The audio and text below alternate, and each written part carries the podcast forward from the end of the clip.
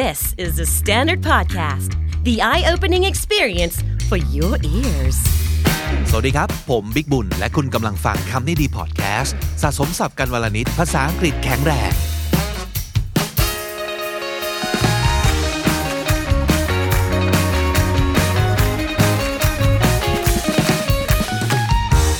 คุณผู้ฟังครับ วันนี้ผมมาพร้อมกับหนังสือหนึ่งเล่มนะครับที่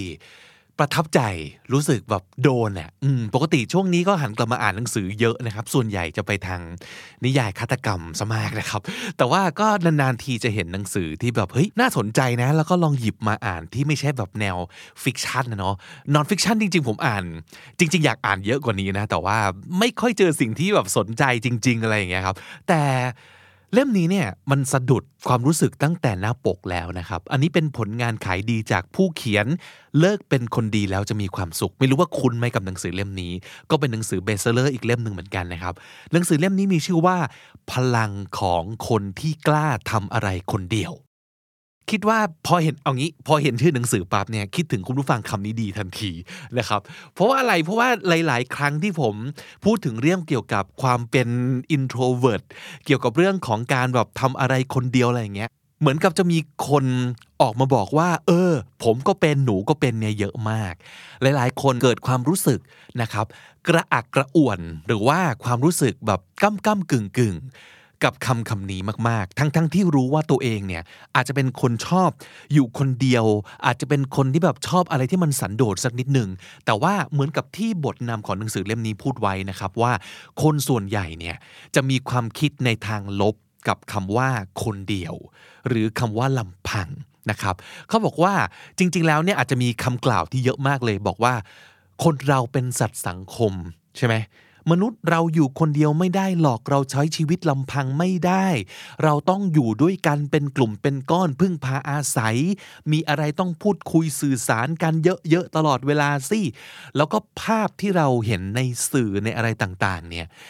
มันโดยอัตโนมัติเลยทำให้เรามีความรู้สึกว่า อยู่คนเดียวเท่ากับไม่ดี อยู่คนเดียวเท่ากับไม่รู้จักเข้าสังคม อยู่คนเดียวเท่ากับไม่มีมนุษยสัมพันธ์ อยู่คนเดียวเท่ากับ ตายคนเดียว อะไรอย่างเงี้ย แล้วผมว่าทุกคนต้องมีความกลัว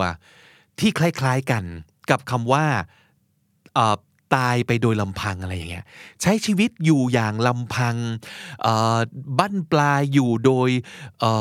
ตัวคนเดียวแล้วก็ตายไปตัวคนเดียวอะไรอย่างเงี้ยมันเลยทำให้คนเราเนี่ยมีความรู้สึกลบมาก ๆ กับคำพวกเนี้ยทั้งๆที่จริง ๆ แล้วนะฮะคำว่า ทำอะไรคนเดียว อยู่คนเดียวให้เป็น มันก็มีคุณค่าของมันนะ แต่เราจะมองข้ามไป เพราะเรากลัว ความเหงา ความที่มีภาพของการเข้าสังคมไม่ได้เหล่านั้นนะครับ กระทั่งเรื่องของพ่อแม่ เวลาลูกไปโรงเรียนวันแรก หรือว่าเอ่อเปลี่ยนงานใหม่ไปอยู่ที่ทำงานใหม่ สิ่งที่เราจะพูดในฐานะคนที่รออยู่ที่บ้านเนี่ย เราก็จะพูดว่าอะไรฮะวันนี้ได้เพื่อนใหม่หรือเปล่า ใช่ไหมรู้จักแบบคบเพื่อนใหม่หรือยังมีได้เพื่อนเยอะไหมเนี่ยความรู้สึกเหล่านี้มันจะถูกสะสม แล้วทำให้เราปฏิเสธการอยู่คนเดียวนะครับทั้งทั้งที่จริง ๆ แล้วเนี่ยก็ไม่มีใครไล่ให้คุณไปอยู่คนเดียวแบบ เข้าป่าเข้าถ้ำนะแต่หนังสือเล่มนี้กำลังพูดถึงการที่จะต้องจัดสรรเวลา ให้กับเราได้ใช้เวลาอยู่กับตัวเราคนเดียวบ้าง นั่นคือสิ่งที่เขาอยากจะบอกนะครับคำโปรยอันหนึงที่อยู่บนปกนี่ผมชอบมากเลยเขาบอกว่า ไม่ต้องอยู่กับใครตลอดเวลา แล้วคุณจะกล้าใช้ชีวิตอย่างที่คุณต้องการ เออ น่าสนใจ แล้วในหนังสือเล่มนี้มันก็จะเขียนเป็นบทย่อยๆนะครับ บทหนึ่งประมาณ 4 หน้า 5 หน้าอะไรอย่างนี้อ่านไม่ยากเลย ผมเชื่อว่าอาจจะเป็นสิ่งที่หลาย ๆ คนเนี่ยอ่านไปสะดุ้งไป เพราะว่าจะนึกถึงตัวเอง จะเห็นเลยว่าแบบเฮ้ยอันนี้เราก็คิดเหมือนกัน เฮ้ยอันเนี้ยปัญหานี้เราเป็น หรืออย่างน้อยมีคนเคยพูดกับเราแบบนี้นะครับอ่าผมจะยกตัวอย่าง แต่ละบทเนี่ยเขาจะบอกให้เราเลิกทำในสิ่งต่างๆ เหล่านี้นะครับ เพื่อให้เรามีชีวิตที่ดีขึ้น เช่นสมมติเลิกวิ่งหนีความเจ็บปวด เลิกสร้างภาพ เลิกคิดว่าเรามีเพื่อนกี่คน เลิกบกปิดข้อด้อยของตัวเอง เลิกกลัวว่าจะถูกเกลียดนะครับ เลิกใส่ใจกับมาตรฐานสังคม เลิกหนีปัญหา เลิกกลัวความเปลี่ยนแปลงนะครับ ไปจนถึงบางบทที่ผมอ่านแล้วก็งงๆนิดนึงเหมือนกัน แต่ว่าพอลองไปอ่านแล้วแบบเฮ้ยเจ๋งมากเลยเดี๋ยวจะเอามาเล่าให้ฟังทีหลังนะครับ มีบทหนึ่งบอกว่าให้เลิกพูดสั้นๆ แค่ว่าตายแล้วหรือว่าน่ารักจัง เออ น่าสนใจมากเลยจริง ๆ บทนี้เป็นบทที่ผมอ่านก่อนเป็นบทแรกเลยนะ เพราะว่าอยากรู้ว่ามันมันเกี่ยวกับเรื่องอะไรวะ มันถึงตั้งชื่อบทได้แบบน่าค้นหาขนาดนั้นกึ่งกึ่งงงนะครับ แล้วก็พบว่าเฮ้ยเป็นบทที่เจ๋งมาก แต่ว่าวันนี้อยากจะเอาเออเรื่องราวจากบทหนึ่งมาฝากก่อน เป็นบทที่สองของหนังสือเลย ผมรู้สึกว่าแค่ชื่อบทเนี่ยก็น่าสนใจแล้ว แล้วมันก็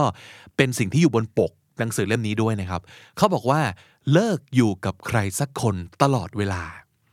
อืหลายๆ คนอาจจะเป็น หลายๆ คนเป็นสิ่งที่พูดติดปากด้วยซ้ำไปว่า อยู่คนเดียวไม่ได้ ผมต้องแบบหนูต้องอยู่กับใครสักคนหนึ่งไม่สามารถแบบอยู่ในห้องคนเดียวได้ ต้องอยู่กับรูมเมทตลอดเวลา บางคนคือต้องมีแฟนตลอดเวลา หรือต้องไปไหนมาไหนกับใครด้วยสักคนหนึ่งตลอดเวลา ไม่รู้แหละว่าเป็นที่ความรู้สึกของเขาเองจริง ๆ หรือเป็นเพราะ คิดไปว่าสายตาคนอื่นที่มองเข้ามา แล้วพบว่าวายอีนี่นั่งกิน MK คนเดียวได้ไงวะอะไรอย่างเงี้ย จะรู้สึกดูแบบน่าสงสารน่าสมเพชหรือว่าอะไรประมาณนั้นหรือเปล่านะ โอเค วันนี้อาจจะอ่านให้ฟังนะครับสำหรับบทบทที่ผมเลือกมาฝากกันในวันนี้นะเขาบอกว่าการเลิกอยู่กับใครสักคนตลอดเวลาเนี่ยมันสำคัญตรงที่คนที่เลิกสิ่งนี้ไม่ได้นะจะไม่มีเวลาสะท้อนตัวตน อะอันนี้เป็น keyword ที่สำคัญนะครับ สะท้อนตัวตน เดี๋ยวเราจะพูดถึงคำนี้โดยละเอียดอีกครั้งหนึ่งนะครับ และคนที่เลิกได้ก็คือเลิกอยู่กับใครสักคนตลอดเวลาเนี่ยจะได้สะท้อนตัวตนและมีอำนาจควบคุมชีวิตตัวเองได้น่าสนใจไหม เขาบอกอย่างนี้ฮะ เราควรจะฝึกปรือความสามารถในการสะท้อนตัวตน ของอย่างเงี้ยหลาย ๆ คนอาจจะงงนะว่าแบบมันคืออะไรวะ แล้วมันฝึกกันได้หรอ แล้วเราต้องฝึกไปทำไมนะครับ เขาบอกว่ามันมันคือง่าย ๆ แค่นี้เองคือเวลาที่จะได้พูดคุยกับตัวเองโดยลำพัง นั่นแหละคือการสะท้อนตัวตน แล้วมันเป็นสิ่งจำเป็นมากเลยนะ อย่างสมมตินะครับ ในที่ทำงานแห่งเดียวกัน ย่อมมีคนที่พูดว่า สนุกกับงาน กับคนที่บอกว่า เบื่องาน อยากลาออก มีความสุขกับชีวิตจังเลย ไม่มีความสุขกับชีวิตเลยนะครับ เขาบอกว่าความรู้สึกที่มีต่อสิ่งต่าง ๆ เหล่านี้ ไม่ได้เกิดจากการที่ใครมากำหนดนะว่าสิ่งนี้เรียกว่าสนุก สิ่งนี้เรียกว่าน่าเบื่อ สิ่งนี้เรียกว่ามีความสุข สิ่งนี้เรียกว่าไม่มีความสุข แต่ความรู้สึกพวกนี้จะแตกต่างกันไปโดยขึ้นอยู่กับว่า เรายอมรับสถานการณ์ เช่นนั้นยังไง และการยอมรับสิ่งต่างๆ ด้วยความรู้สึกในแง่ดีเนี่ยมันทำให้เรามองดูการเคลื่อนไหวของจิตใจตัวเอง จากจุดที่ห่างออกไปนั่นก็คือเหมือนกับการที่เราแบบ เป็นวิญญาณที่ออกจากร่างตัวเอง แล้วมองย้อนกลับเข้ามานะครับ มองตัวเราเหมือนกับตัวเราเป็นคนอีกคนหนึ่งอะนั่นแหละคือการสะท้อนตัวตน และเขาบอกว่าการสะท้อนตัวตนบ่อยๆ จะทำให้เราได้ยินเสียงของตัวเองที่ซ่อนลึกอยู่ภายในได้อย่างรวดเร็วทำไมเราต้องฟังเสียงพวกนั้น เขาบอกว่าถ้าเกิดเราฟังเสียงของตัวเองที่ซ่อนอยู่ลึกๆ ได้อย่างคล่องแคล่วแล้วเนี่ย แม้แต่ในเวลาที่เรารู้สึกสับสน เราก็ยังสามารถตัดสินใจตามความเชื่อมั่นของตัวเองได้ โดยสัญชาตญาณพูดง่ายๆเลยก็คือ ถ้าเราอยู่กับคนอื่นตลอดเวลา เรามักจะถูกคนอื่น ชี้นำโดยที่ตั้งใจหรือไม่ตั้งใจก็ได้ หรือเราก็จะไหลาตามน้ำไปกับสถานการณ์ต่างๆ แล้วดูว่าคนอื่นรู้สึกยังไง คนอื่นคิดยังไง เราก็จะปล่อยให้ความรู้สึกของเขาจูงเราไป อย่างที่บอกทางแท้ที่เขาอาจจะไม่ได้ตั้งใจก็ได้นะ แต่ด้วยความที่เราอยู่กับคนอื่นตลอดเวลาเนี่ย แทนที่เราจะสะท้อนตัวเองเราสะท้อนคนอื่น คนอื่นเขาเจ็บปวดเราเจ็บปวดด้วย สาเหตุคืออะไรไม่รู้แต่เพื่อนเจ็บปวด อย่างเงี้ยเป็นต้น หรือคนอื่นเขาเพื่อนเหงาจังเลย เหงาตามไปซะงั้น ทั้งทั้งที่จริง ๆ แล้วเราก็ไม่มีมูลเหตุใด ๆ ที่ชวนให้เหงาเลยนะเหงาไปกับเพื่อน อย่างนี้เป็นต้น ไม่ได้บอกว่าดีหรือไม่ดีนะครับ แต่นี่คือสิ่งที่เกิดขึ้น แล้วก็มันจะทำให้เราเนี่ยสูญเสียการฝึกปรือสัญชาตญาณส่วนตัวของตัวคุณเองนะครับ และอีกอันหนึ่งที่น่าสนใจมากเขาบอกว่านอกจากนี้นะเวลาที่เรา reflect หรือว่าสะท้อนนะครับ มองย้อนกลับไปยังเหตุการณ์หรือประสบการณ์ในอดีตของเราเนี่ยเราจะสามารถเรียมเรียงสิ่งที่เกิดขึ้นกับเราทั้งหมด ให้มันกลายเป็นประวัติศาสตร์ ประวัติศาสตร์ตรงนี้สำคัญยังไง history ตรงนี้มันเหมือนกับเวลาเราดู history ของ search engine ของเราอะเราจะเห็นว่าเราผ่านอะไรมาบ้าง ผ่านเว็บไซต์อะไร ค้นอะไรมาบ้าง นั่นน่ะมันจะทำให้เราคาดเดา เหตุการณ์รอบตัวที่อาจจะเกิดขึ้นกับตัวเอง ในอนาคตได้ แล้วถ้าเกิดเราทำแบบนี้บ่อยๆนะครับ คือดู history ตัวเองบ่อยๆ แล้วพยายาม forecast คือพยายามคาดเดาว่าจะเกิดอะไรขึ้นเรื่อยๆ เราจะจินตนาการล่วงหน้าได้ครับว่า ถ้าเกิดเหตุการณ์อย่างนี้ขึ้น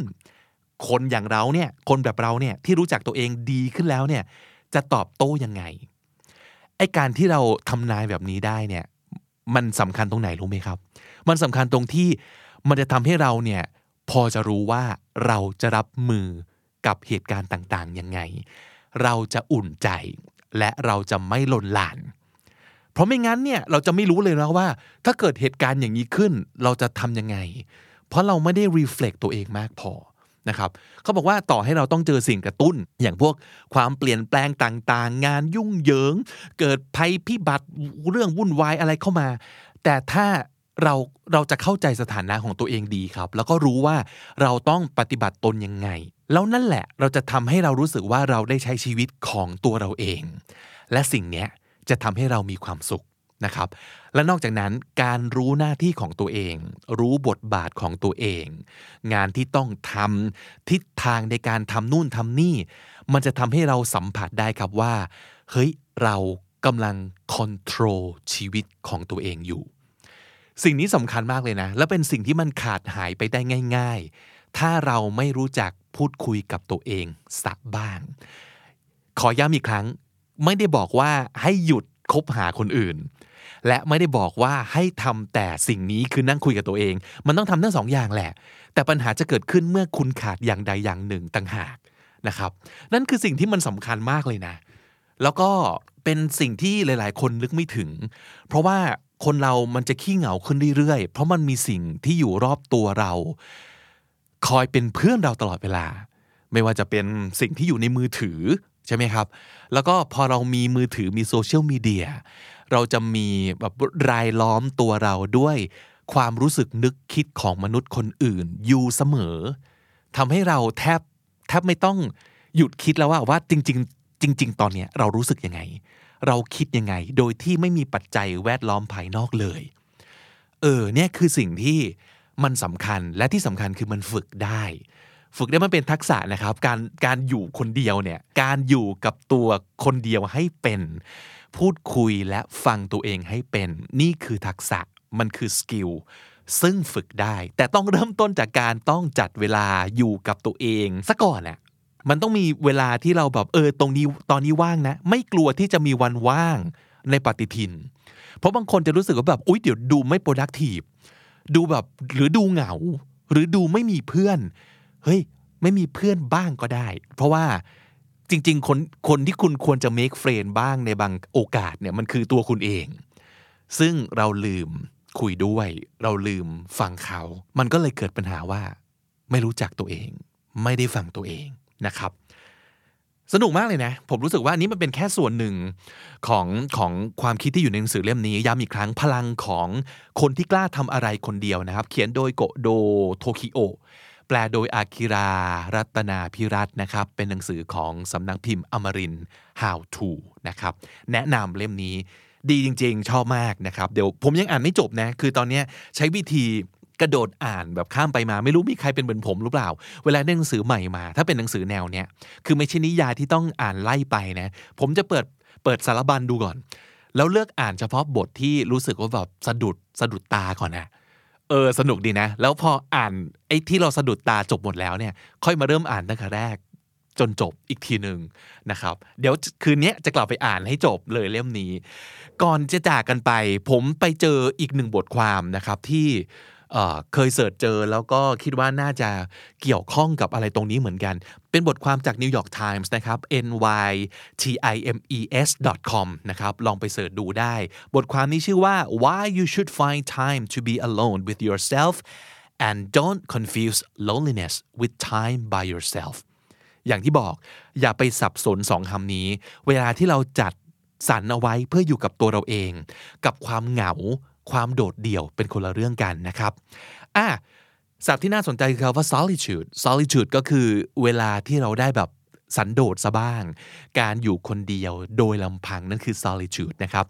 valuing solitude doesn't really hurt your social life in fact it might add to it หลายๆ คนจะเป็นห่วงครับว่า เฮ้ย ถ้าเกิดเราอยู่คนเดียวมากเกินไป เราจะสูญเสียทักษะในการเข้าสังคมนะ ซึ่งจริง ๆ แล้วเนี่ย ตรงกันข้าม มันจะยิ่งเสริมสร้างทักษะในการเข้าสังคมด้วยซ้ำไป เพราะว่าอะไรครับ because solitude helps us regulate our emotions it can have a calming effect that prepares us to better engage with others การที่เราได้อยู่คนเดียวซะบ้างเนี่ย มันจะฝึกให้เราควบคุมอารมณ์ตัวเองได้ดีขึ้น มันจะมี calming effect คือทำให้เราสงบ นะครับทำให้เรารู้รู้จักแบบว่าควบคุมอารมณ์ให้อยู่เป็นที่เป็นทาง ใช้อารมณ์ได้อย่างอย่างไม่สับสน แล้วสิ่งเหล่านี้แหละจะทำให้เราไป engage กับคนอื่น ตอนเรากลับไปเข้าสังคมได้ยิ่งดีขึ้นไปอีกนะครับ นั่นคือนั่นคือเอฟเฟกที่ไม่น่าเชื่อของการอยู่คนเดียวซะบ้าง ไม่ใช่ว่าเฮ้ยอยากเก่งเข้าสังคมต้องอยู่กับสังคมตลอดเวลาแล้วจะยิ่งเก่ง มันก็อาจจะใช่แต่คุณต้องมีเวลาถอยบ้าง ออกกำลังกายจะต้องมีวันพักเลยอะ่ะเออเพราะฉะนั้นการออกกำลังการเข้าโซเชียลก็ต้องการวันที่คุณจะต้องไม่เข้าโซเชียลบ้างเหมือนกันนะครับเขาบอกว่าอย่างนี้ in fact getting better at identifying moments when we need solitude to recharge and reflect can help us better handle negative emotions and experiences like stress and burnout จริง ๆ แล้วเนี่ยการที่เราจะต้อง getting better at identifying moments when we need solitude to recharge and reflect ก็แปลว่า การที่เราเริ่มรู้แล้วว่า เอ้ย เมื่อไหร่เราควรจะถอยกลับไป recharge และ reflect คาว่า recharge ก็คือเติมพลังนะครับ เติมพลังที่เราอาจจะแบบใช้หมดไปในการเข้าสังคมในการสู้ชีวิตในแต่ละวันเนี่ยต้องกลับมาเติมพลังบ้าง หรือว่าการ reflect ก็คือนี่แหละครับ keyword ของสำคัญของตอนนี้ก็คือการสะท้อนตัวตน สะท้อนตัวเราเอง ถ้าเราเริ่มรู้นะครับแล้วเริ่มเก่งขึ้น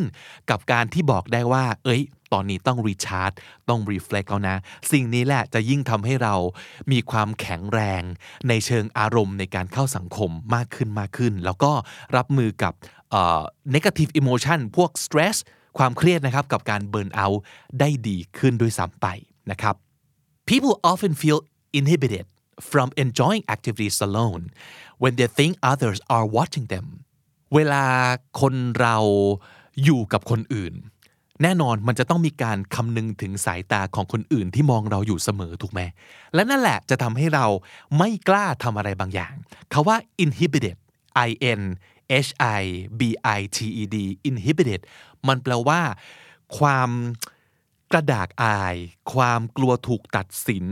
หรืออาจจะไปถึงกลัวบาปนะครับ กลัวว่าสิ่งที่ทำไปมันจะไม่ดี แล้วก็ไม่กล้าทำในสิ่งที่เดี๋ยวเดี๋ยวคนอื่นเขาจะว่า นั่นคือ inhibited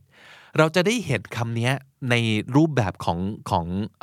negative เยอะก็คือ uninhibited เขาว่า uninhibited ก็คือเปิดเผยทำทุกอย่างตามหัวใจตัวเองเรียกร้องโดยที่ไม่แอป ไม่กัก ไม่ฟอร์มจัดอะไรเลย นั่นคือ uninhibited นะครับ การที่เราต้องอยู่ในสายตาคนอื่นตลอดเวลาเนี่ยจะทำให้เรา